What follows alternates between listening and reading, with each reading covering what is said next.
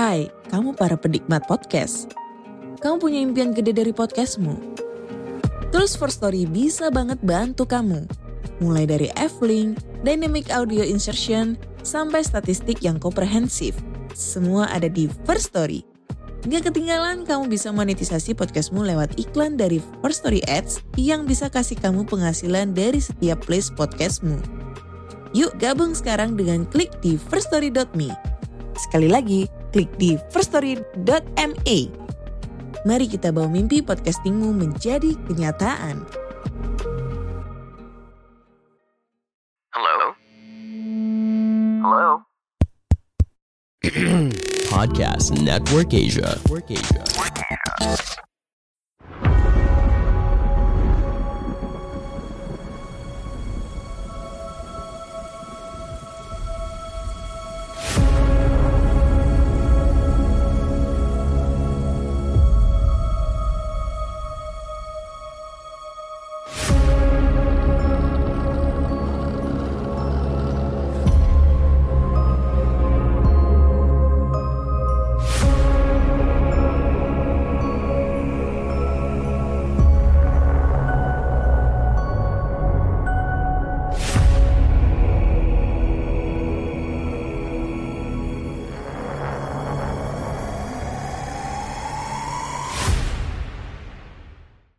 Halo semuanya, selamat datang di podcast dengerin horor dengan aku di sini, Iksan.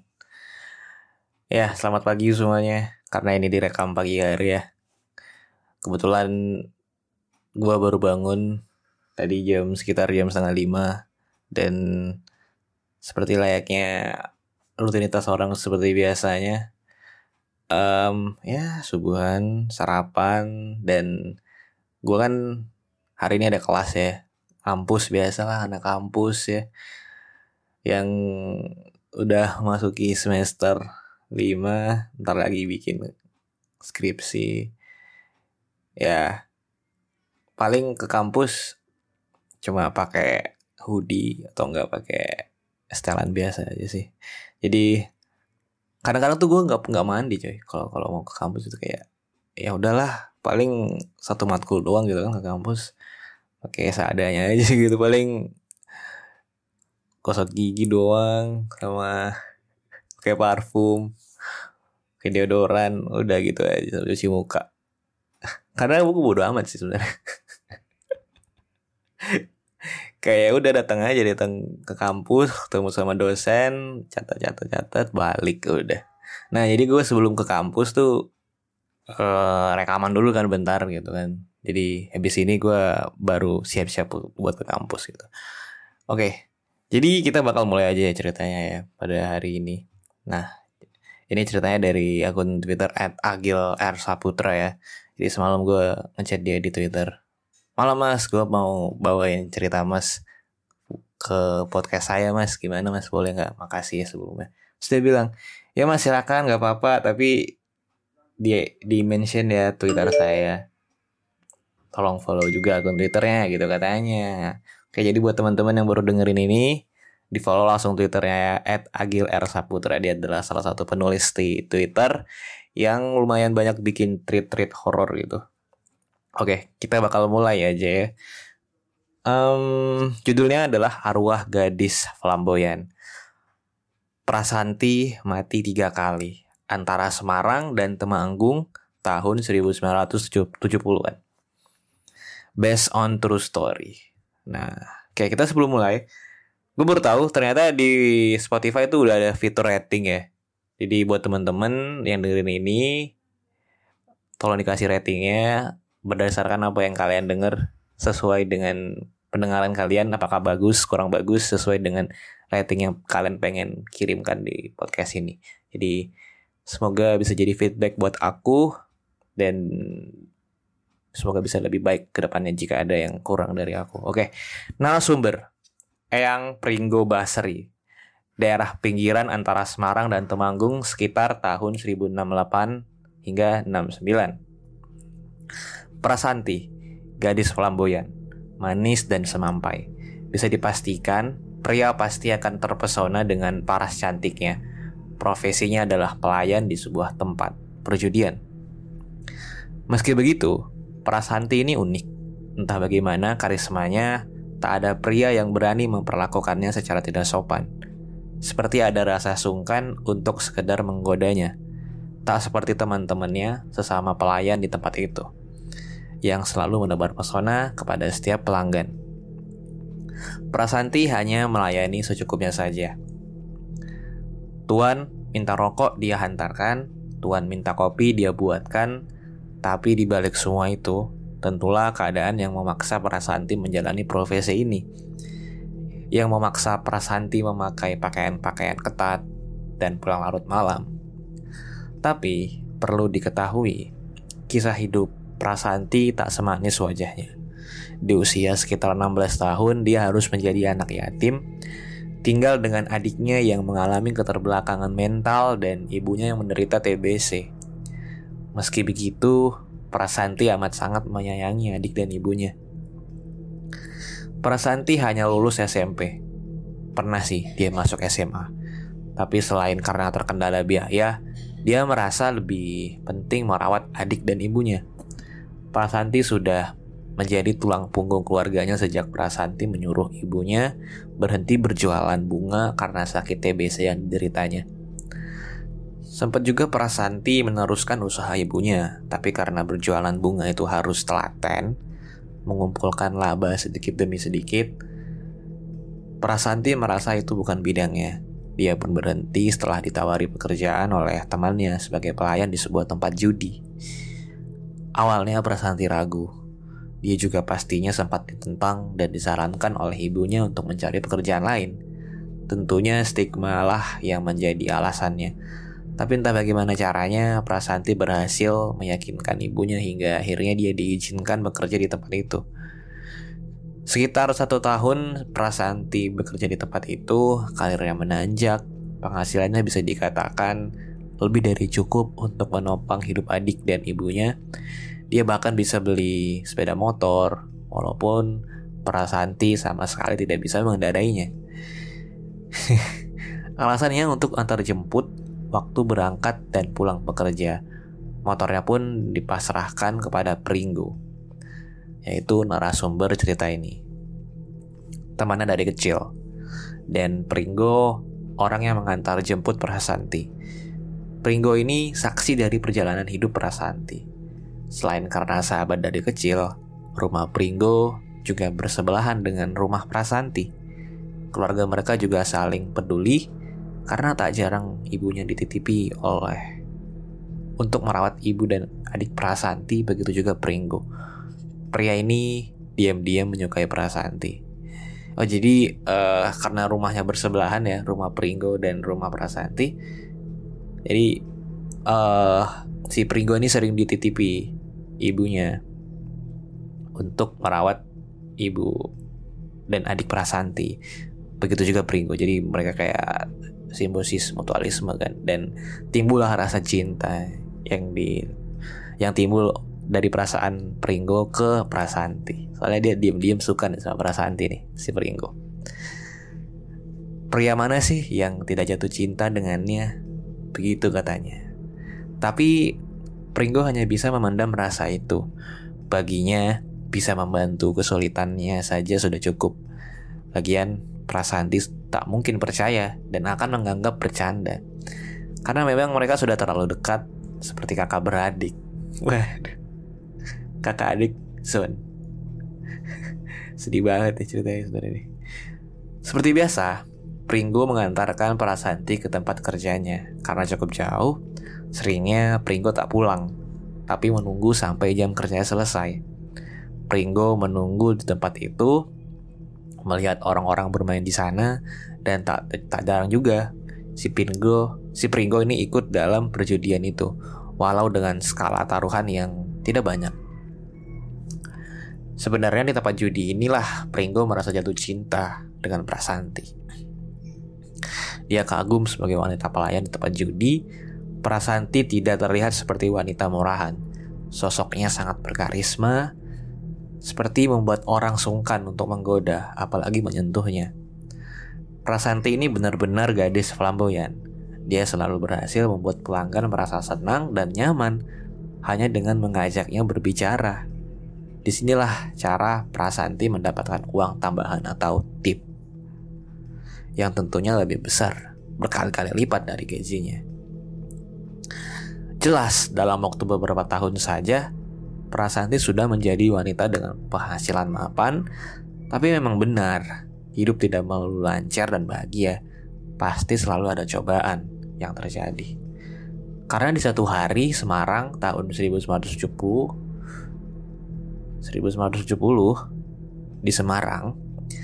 Suatu malam sekitar pukul 3 dini hari, Prasanti pulang dari tempat kerjanya bersama Pringgo. Ketika sampai di depan rumah, mereka mendengar suara adik Prasanti yang tengah menangis. Dengan segera, Prasanti dan Pringgo masuk ke dalam rumah untuk melihat apa yang terjadi. Mereka yang langsung menuju kamar ibu seketika berperasaan tak enak dalam hati ketika melihat kamar itu kosong. Terdengar suara adiknya menangis yang ternyata arahnya dari kamar mandi. Kemudian, mereka pun menghampirinya. Terlihat ibunya yang sudah berada di lantai bersama adik Prasanti yang tengah memeluknya. Adik Prasanti yang berkebutuhan khusus ini memang salah satu kekurangannya sulit untuk berbicara. Di situ dia hanya menangis dan menyebut-nyebut kata ibu. Pringgo sebagai laki-laki langsung berupaya untuk menggendongnya. Tapi apa daya, ibu Prasanti sudah tidak bernyawa. Seketika suara tangis dari Prasanti dan adiknya langsung pecah, memecah keheningan malam itu. Pringgo pun sebenarnya ingin menangis juga, tapi dia tapi dia cuma mencoba untuk menahannya sebisa mungkin. Hingga pada tetangga pun mulai berdatangan. Tentu ini berat bagi Prasanti, apalagi yang apalagi untuk Prasojo, adiknya Prasanti. Dia sangat dekat dengan ibunya. Dari malam itu hingga proses pemakaman, tak henti-hentinya Prasojo ini menangis. Bahkan ketika jenazah ibunya akan dimasukkan ke liang lahat, Prasojo sempat histeris dan mencoba melompat ke dalam liang kubur ibunya. Tinggallah kini Prasanti berdua hidup dengan adiknya, yaitu Prasojo. Sekitar 2-3 bulan, 2 hingga 3 bulan setelah ibu Prasanti meninggal, Prasojo, adik Prasanti, sepertinya tidak bisa menerima. Dia mulai sering mengamuk dan mengaku didatangi ibunya setiap malam. Prasojo menganggap ibunya masih hidup. Ini ini kesaksian Pringgo di suatu malam. Jadi Prasanti izin untuk tidak masuk kerja karena khawatir dengan keadaan adiknya yang terus saja mengunci diri di dalam kamar ibunya. Memang dari dulu Prasojo ini tidurnya bersama ibu. Sekitar jam 8 malam, Prasanti memanggil-manggil Pringgo di rumahnya. Dia terlihat panik. Prasanti berujar dari tadi mengetuk pintu kamar Prasojo tapi tidak ada balasan. Prasanti khawatir karena adiknya belum makan seharian. Kemudian datanglah Pringgo bersama ibunya yang juga ikut mengetuk pintu kamar itu sambil memanggil nama Prasojo. Pringgo mulai merasakan hal yang tak beres dengan Prasojo. Tapi dia terus menenangkan bahwa Prasojo mungkin cuma ketiduran. Prasanti yang mulai menangis meminta Pringgo untuk mendobrak pintu kamar itu. Pringgo pun menurutinya, tapi setelah gawang pintu berhasil dijebol, pintu tetap tidak bisa terbuka lebar. Karena ternyata ada lemari yang menahannya. Setelah Pringgo mencoba dengan sekuat tenaga, akhirnya lemari yang menahan pintu itu roboh dan Pringgo berhasil masuk ke kamar itu dengan sedikit melompat. Dan tahu apa yang Pringgo lihat? Di situ Prasojo sudah dalam keadaan lehernya tergantung. Prasojo bunuh diri dengan kain jarik yang diikat di kayu, usuk di langit-langit kamarnya. Pringgo tak bisa berbuat apa-apa, hanya bisa berkata, Bu, undangan Pak Waham, Pak RT. Maksudnya, Bu, undang Pak RT. Di situ Prasanti sepertinya tak tahu ada sesuatu yang terjadi dengan adiknya. Dan dengan menangis dia mencoba menerobos masuk ke kamar.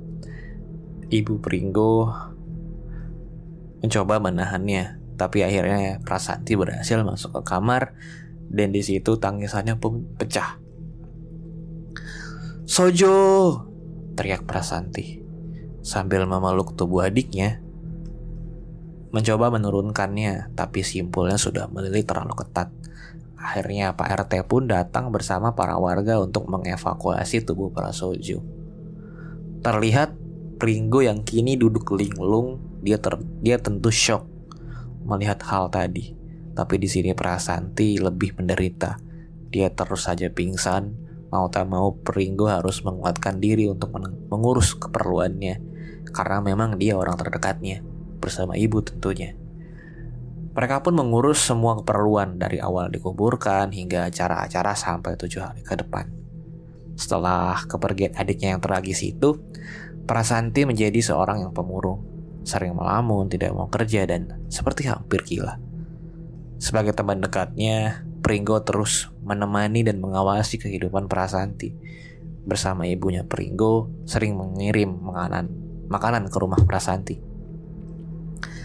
Pringgo yang khawatir terus mencoba mengajaknya mengobrol di setiap harinya.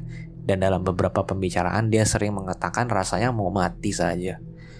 Dia tidak lagi semangat dalam hidupnya. Secara kini tidak ada lagi hal yang dia perjuangkan lagi. Tapi Pringgo terus menyemangatinya. Prasanti untuk bangkit walau itu percuma. Karena di suatu hari saat Pringgo hendak mengantar makanan, dia merasa janggal karena pintu rumah Prasanti terkunci. Tidak biasanya seperti ini. Insting Pringgo langsung bermain dengan segera dia mendobrak pintu rumah Prasanti, tak kenapa di situ Pringgo merasa kuat sekali. Karena dengan satu tendangan dan dorongan, pintu itu langsung terbuka. Segera Pringgo menuju kamar Prasanti dan benar saja, di situ Pringgo melihat tubuh Prasanti yang tengah menggelinjang karena lehernya sudah terlilit kain sarung. Menggelinjang tuh kayak ini ya, kayak apa sih namanya? Gemeter, apa sih namanya? Kayak kejang-kejang, astaga. Karena lehernya yang sudah terlilit kain sarung dengan sigap, Pringgo langsung menahannya dengan tubuhnya. Kemudian Pringgo teriak-teriak meminta bantuan dan tetangganya pun berdatangan. Prasanti berhasil diturunkan tapi tubuhnya terkulai lemas. Denyut nadinya lemah, mulutnya mengeluarkan cairan kuning. Tapi di situ dia selamat. Prasanti mati satu kali. Kejadian ini pun tentunya sampai kepada Pak, Tenggro, Pak Trenggono, yaitu pemilik rumah judi tempat Prasanti bekerja. Yang mana seperti sebelumnya, dari kematian ibunya dan adiknya sampai pada kejadian percobaan bunuh diri ini, Pak, Tengger, Pak Trenggono selalu datang dan bersimpati. Singkat cerita, dengan berbagai cara orang-orang di sekitar Prasanti termasuk Pringgo tentunya selalu memberikan semangat kepada Prasanti Lambat laun mental Prasanti mulai pulih. Dia juga mulai kembali bekerja. Prasanti kembali mempesona. Aktivitasnya mulai kembali menjadi seperti biasa. Dengan diantar jemput oleh Pringgo dan saat berangkat dan pulang kerja, Prasanti sudah bisa tertawa. Pringgo yang diam-diam memendam rasa tentunya ikut senang dengan keadaan Prasanti sekarang. Tapi dalam beberapa pembicaraan bersama Pringgo, Prasanti bercerita kalau sejak dia gagal bunuh diri, dia kerap kali didatangi sosok mendiang ibu dan adiknya. Pringgo memahami itu. Itu hanya sebatas karena rasa kesedihan yang dialami Prasanti saja, yang mungkin sangat dalam. Tanpa diketahui Pringgo bahwa ternyata sosok mendiang ibu dan adiknya itu benar-benar datang. Karena pada suatu malam, ada satu kejadian menakutkan dialami Pringgo. Waktu itu seperti biasa setelah Pringgo mengantarkan Prasanti pulang, Pringgo ingin masuk ke dalam rumahnya. Langkahnya terhenti karena mendengar suara orang batuk. Batuknya kering. Pringgo merasa sangat familiar dengan suara batuk itu. Iya, itu suara batuk ibunya Prasanti. Suara itu tidak hanya sekali, tapi terus-menerus tak berjeda. Sumbernya dari depan rumah Prasanti. Ini merupakan pengalaman pertama Pringgo dalam hal-hal supranatural. Tentunya dia takut dan langsung masuk ke dalam rumahnya. Tapi sebenarnya dia masih kurang yakin apakah itu hantu atau benar-benar orang. Pringgo pun mencoba mengumpulkan keberanian untuk memeriksanya keluar. Suara batuk itu masih ada, namun kini jedanya melambat. Sambil mukul-mukul gitu kayak orang batuk terus mukul-mukul dadanya sendiri kan. gitu. Pelan-pelan Pringgo mulai membuka pintu rumahnya. Matanya selalu memandang ke samping ke depan rumah Prasanti. Tapi setelah Pringgo berada di luar rumah, suara batuk itu hilang begitu saja. Waktu itu sekitar pukul 2 malam. Dia yang semakin penasaran mulai mengeluari pekarangan rumahnya. Pringgo berdiri di jalan depan rumah sambil memandangi rumah Prasanti yang sudah gelap. Suasana sepi dan tiba-tiba ada suara batuk dari belakang Pringgo. Sontak dia yang kaget langsung menoleh dan di situ Pringgo melihat sosok mendiang ibu Prasanti dan adiknya. Sang ibu berdiri dan sang adik tersimpuh di tanah. Dua sosok itu memandangi Pringgo meski wajahnya hitam gelap, matanya kuning terang, Pringgo mengenali tubuh itu. Ibu Prasanti dan adiknya. Dan kemudian Pringgo mematung tak bisa bergerak. Dan sosok itu berkata, Piye, wes ketemu aku toh. Gimana? Udah ketemu aku kan? Seketika Pringgo langsung berlari masuk ke rumahnya dan masuk ke kamar ibunya sampai membangunkan ibunya karena berisik. Ibu yang terbangun pun bertanya kepada Pringgo. Ono opo tole? Ada apa sih nak? Dengan lidah yang keluh, Pringgo hanya bisa berkata, Bu Pras, Bu Pras Ojo. Bu Pras adalah nama panggilan Ibu Prasanti. Diambil nama ayahnya, Prasetyo. Kemudian uh, sambil menunjuk arah depan rumah, Ibu Pringgo pun berkata, Sing genah kau wele kalau ngomong. Yang benar kamu kalau ngomong. Tapi Pringgo terus aja mengacungkan jarinya ke arah depan dengan berkata-kata yang sama seperti tadi. Bu Pras Mbak Sojo. Bu Pras Mbak Sojo, Bu. Bu Pras sama Pras Sojo, Bu. Ibu Pringgo yang emang pemberani langsung mengecek rumah, mengecek keluar rumah dan beliau tidak melihat apa-apa. Setelah masuk kembali terlihat Pringgo yang sangat shock. Ibunya pun menenangkannya sehar sembari memberinya minum. Di situlah setelah agak tenang Pringgo mulai bercerita detail tentang kejadian itu. Dan keesokan harinya Pringgo pun sakit. Mungkin karena shock. Dan Prasanti juga datang setelah tahu Pringgo tidak enak badan. Dia cuma agak kaget karena semalam Pringgo terlihat baik-baik saja. Tapi di situ Pringgo tidak bercerita kepada Prasanti tentang apa yang dia alaminya semalam. Terpaksa malamnya Prasanti berangkat kerja naik becak karena Pringgo tak bisa mengantarnya dan sebenarnya di sinilah pintu cobaan Prasanti terbuka kembali. Singkat cerita di tempat kerja Prasanti berkenalan dengan seorang lelaki dan namanya adalah Tunggul. Umurnya tidak beda jauh dengan Prasanti. Katanya sih anak dari pengusaha kapal di pelabuhan Tanjung Mas. Wajahnya rupawan. Pringgo juga sempat bertemu beberapa kali di tempat kerja Prasanti. Perangainya lembut dan berwibawa. Dan nampaknya Tunggul berhasil memikat Prasanti.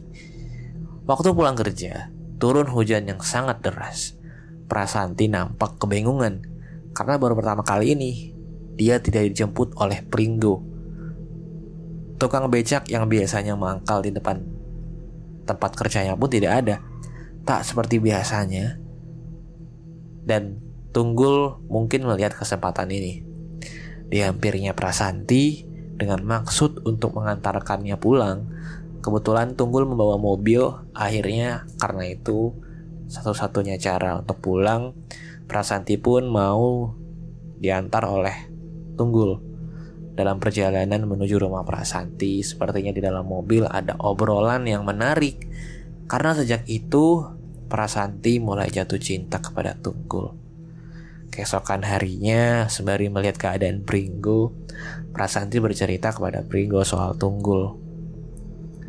Pringgo yang masih tidak yang masih tidak enak badan hanya bisa berpura-pura berantusias dengan obrolan itu. Walau sebenarnya dia cemburu. Aduh, sedih banget Pringgo, Pringgo. Udah sakit gitu kan. Di kakak adik zone. Pas lagi sakit juga dengerin cerita Prasanti. Jatuh cinta sama Tunggul gitu kan. Kayak aduh sakitnya double men. Sakit fisik sakit hati sakit perasaan. Ya. Respect to Pringgo. Ya respect to Pringgo.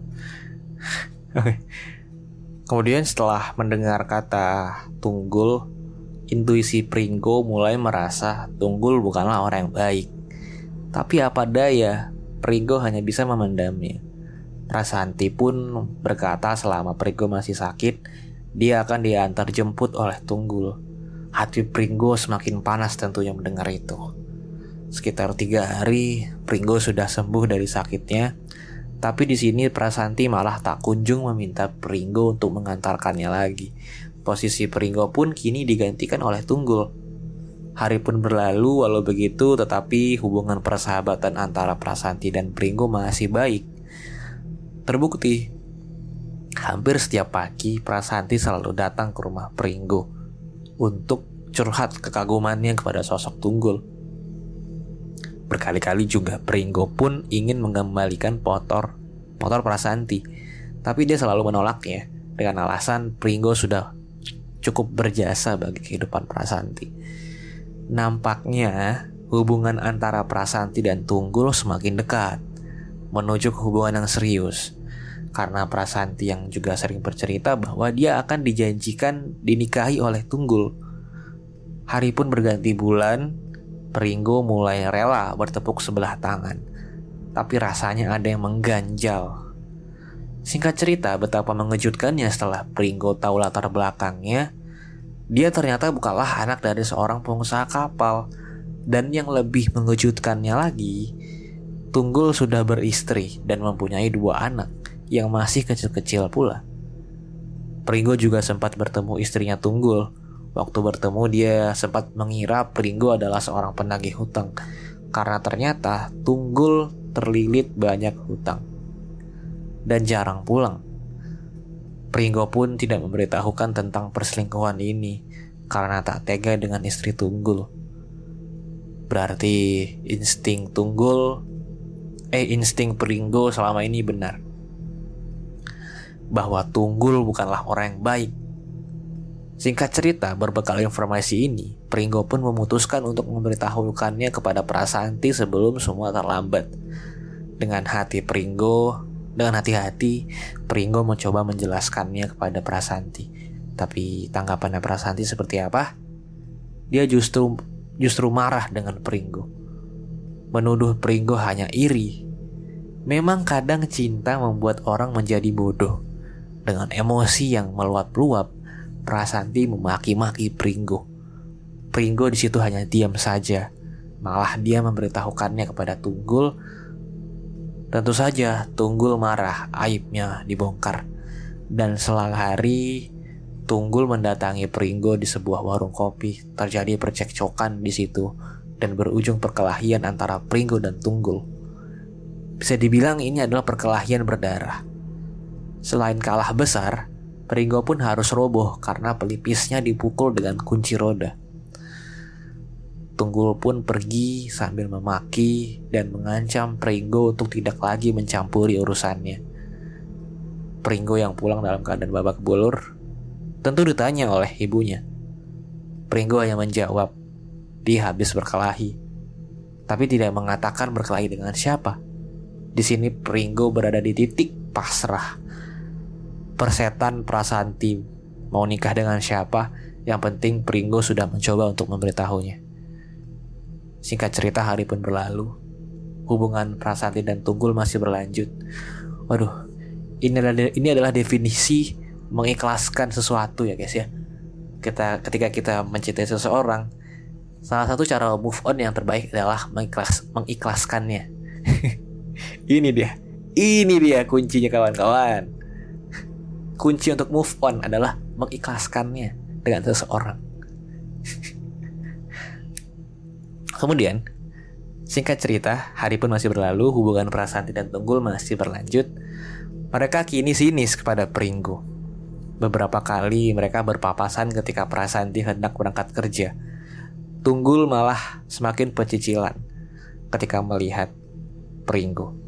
Pringgo pun diam saja karena dia yakin waktulah yang akan berbicara. Seiring hari berlalu, meski dalam lahirnya dia seperti sudah melupakan, tapi sebenarnya dalam batin Pringgo masih khawatir dengan Prasanti. Sebenarnya Prasanti menikah dengan siapa pun Pringgo tidak apa-apa. Asalkan dengan orang yang baik. Tapi kenapa harus Tunggul yang dipilihnya? Pringgo hanya bisa berangan tanpa bisa berbuat apa-apa untuk mencegah semua ini terjadi. Dia hanya menunggu waktu yang bicara. Dan ternyata terjadilah hal yang melegakan bagi Pringgo. Namun menjadi pukulan keras untuk Prasanti. Memang benar kata pepatah Jawa. Ngunduh wohing pakarti. Semua manusia akan menerima akibat dari perilakunya sendiri. Suatu hari di rumah judi, dihebohkan oleh datangnya seorang wanita yang langsung menghampiri Tunggul. Iya, itu adalah istrinya, siapa lagi gitu. Tunggul yang tengah duduk berdua di kantin dengan Prasanti terlihat kaget dan tidak bisa berkata apa-apa. Diseretnya Tunggul oleh pria berambut cepak yang datang bersama istrinya. Pria itu adalah kakak iparnya. Sepertinya seorang tentara.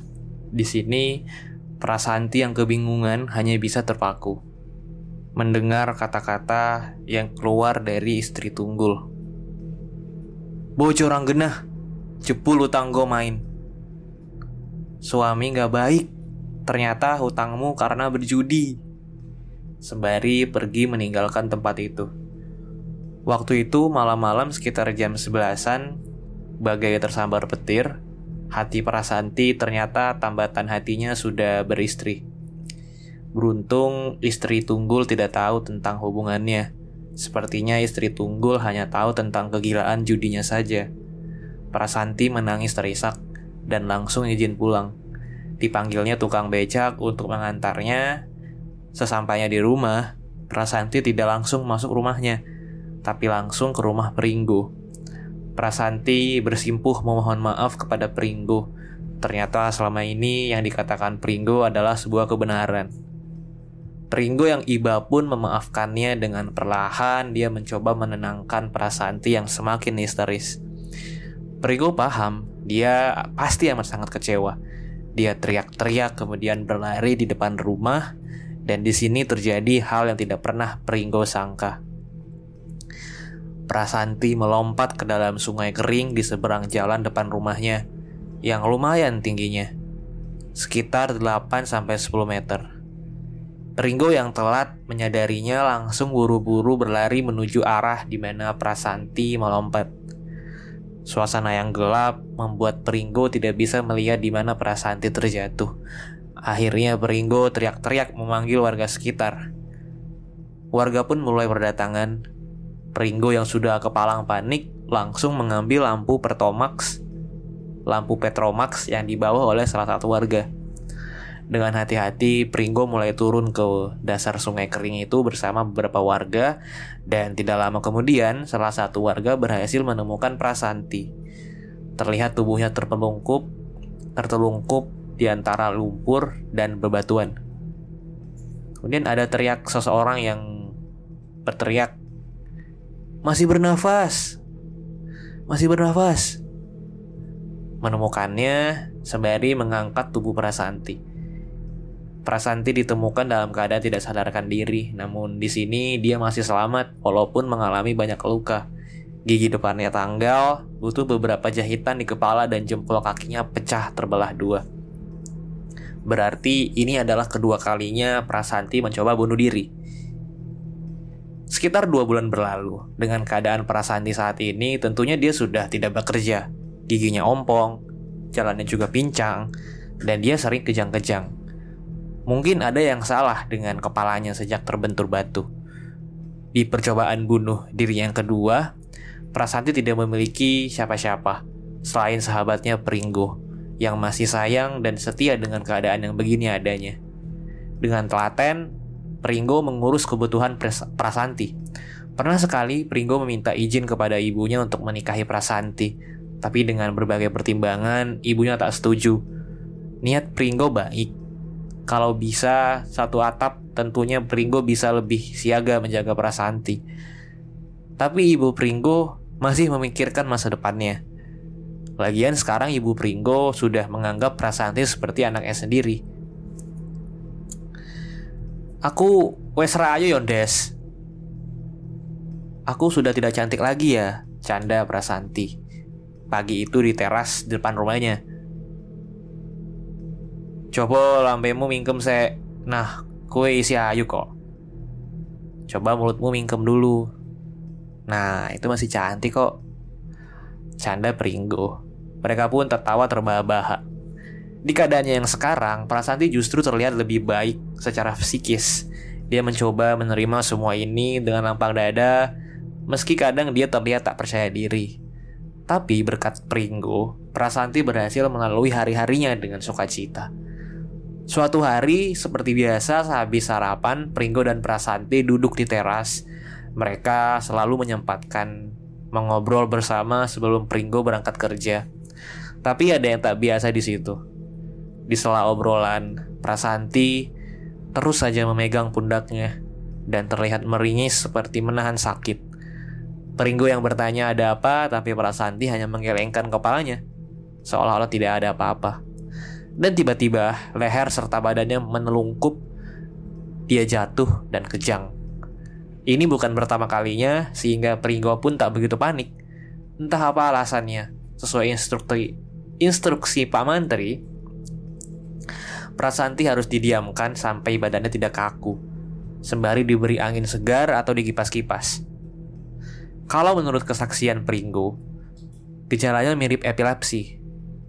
Terpaksa hari itu eh, eh, Pringgo agak telat masuk kerja karena harus mengurus Prasanti dahulu digendonglah Prasanti ke dalam dalam kondisi lemas dan ada satu hal yang cukup mencengangkan. Dengan lirih, Prasanti meminta Pringgo untuk mengambilkan selimut yang ada di dalam lemari dan saat Pringgo menarik selimut itu, mungkin karena terburu-buru, Pringgo malah menjatuhkan semua tumpukan kain di lemari itu. Bersamaan dengan itu, jatuhlah sebuah kotak dan isinya pun keluar terurai. Di situ terlihat kalung, gelang, dan perhiasan emas lainnya yang jumlahnya cukup banyak. Pringgo pun kaget. Dari mana Prasanti mendapatkan semua ini? Batin Pringgo. Kemudian buru-buru Pringgo memasukkan perhiasan itu ke dalam kotaknya yang hampir tidak cukup sampai kotak itu sulit untuk ditutup. Setelah memberikan selimutnya, kembali Pringgo menata isi lemari itu. Dan kagetnya lagi ternyata di dinding lemari itu terdapat tumpukan uang yang sangat banyak. Mungkin ini uang yang paling banyak dilihat oleh Pringgo seumur hidupnya. Dia di situ pura-pura tidak tahu dan meneruskan menata isi lemari itu. Setelah selesai Prasanti terlihat tertidur pulas, Pringgo pun segera berangkat kerja. Di sini Pringgo masih kepikiran harta benda itu. Dari mana Prasanti mendapatkannya?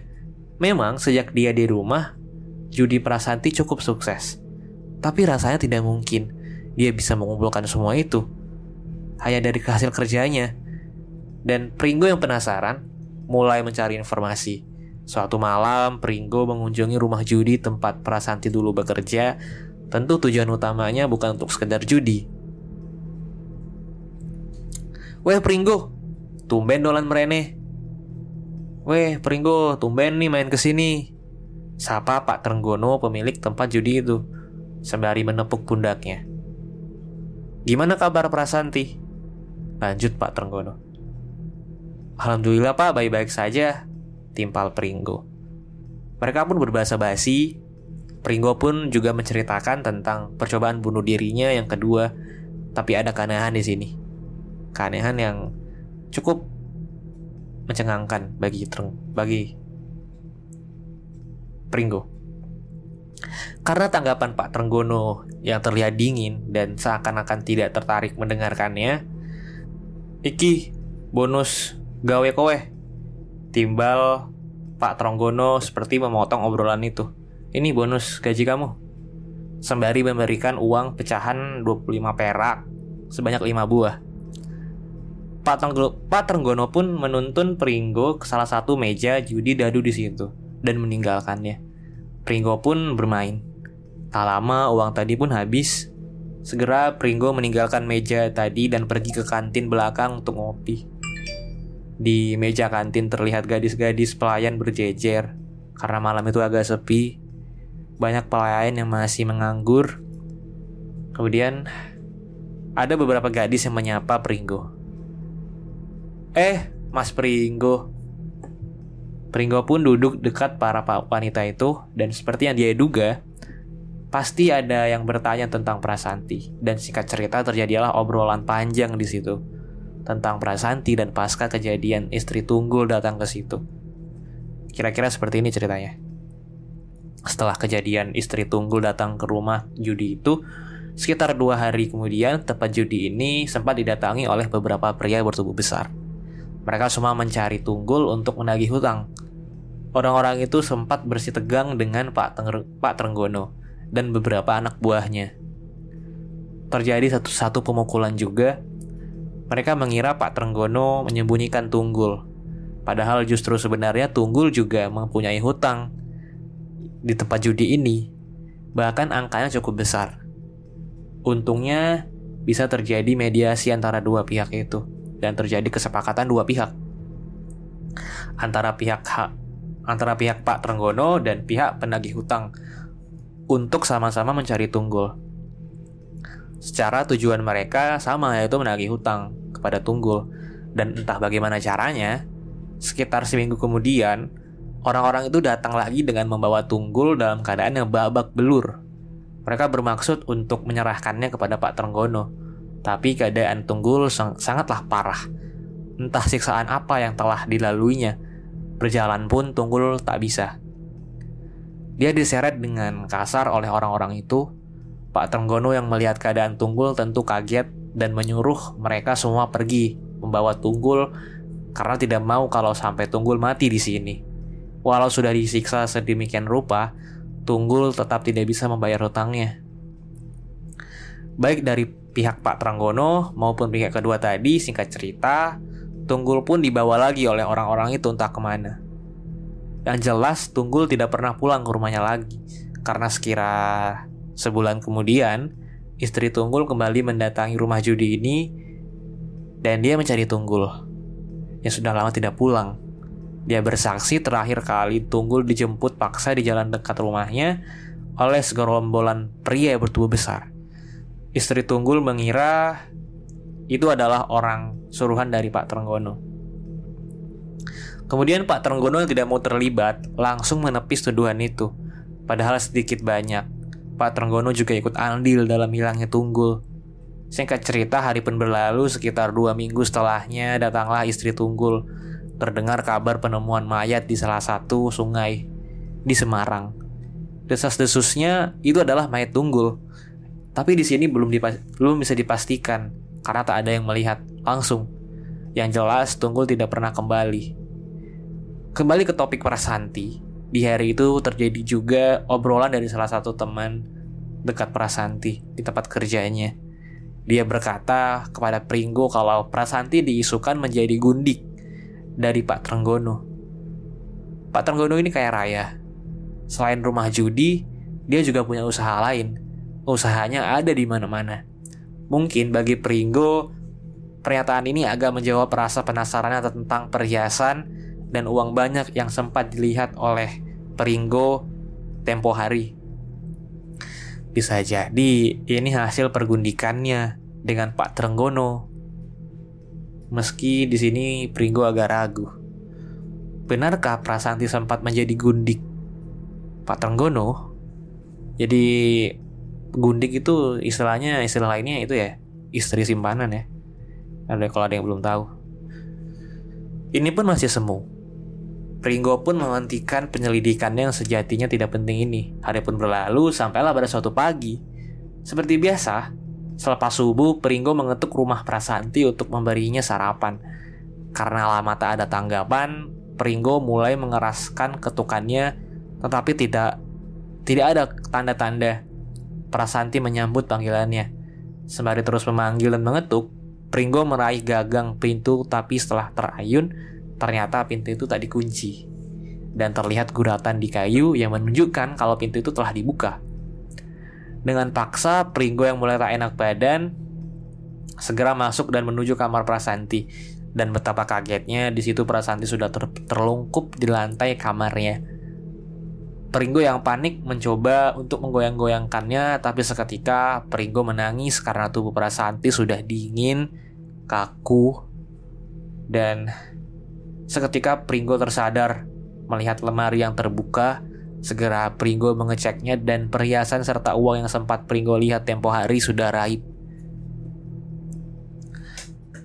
Ada yang tidak beres, ucap Pringgo. Sambil menahan air matanya, Pringgo keluar masuk dan berteriak memanggil orang sekitar tentang ditemukannya Prasanti yang sudah tidak bernyawa. Warga pun mulai berdatangan mereka semua mengira Prasanti meninggal karena sakitnya. Karena memang tak ada luka yang berarti, hanya ada lecet di pelipisnya. Mungkin karena dia terjatuh ya. Dari ranjangnya. Namun dalam hati Pringgo, Pringgo yakin kalau kematian ini tidak murni dengan alasan hilang uangnya dan perhiasan itu. Tapi dengan keadaan yang pelik ini, Pringgo memutuskan untuk diam, seolah menganggap perasaan tiang mati ini karena sakit. Untuk yang ketiga kalinya, Prasanti meninggal, dan kali ini dia benar-benar meninggal. Tak ada upacara yang berlebihan dalam meninggalnya Prasanti, karena memang Prasanti tak memiliki saudara. Inisiatif Pringgo agar warga melakukan swadaya untuk acara tahlilan selama tujuh hari di rumah. Prasanti kini benar-benar meninggal, benar-benar pergi.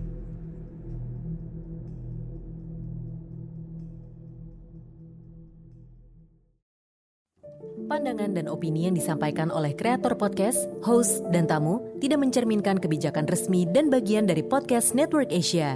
Setiap konten yang disampaikan mereka di dalam podcast adalah opini mereka sendiri dan tidak bermaksud untuk merugikan agama, grup etnik, perkumpulan, organisasi, perusahaan, perorangan, atau siapa pun dan apa pun.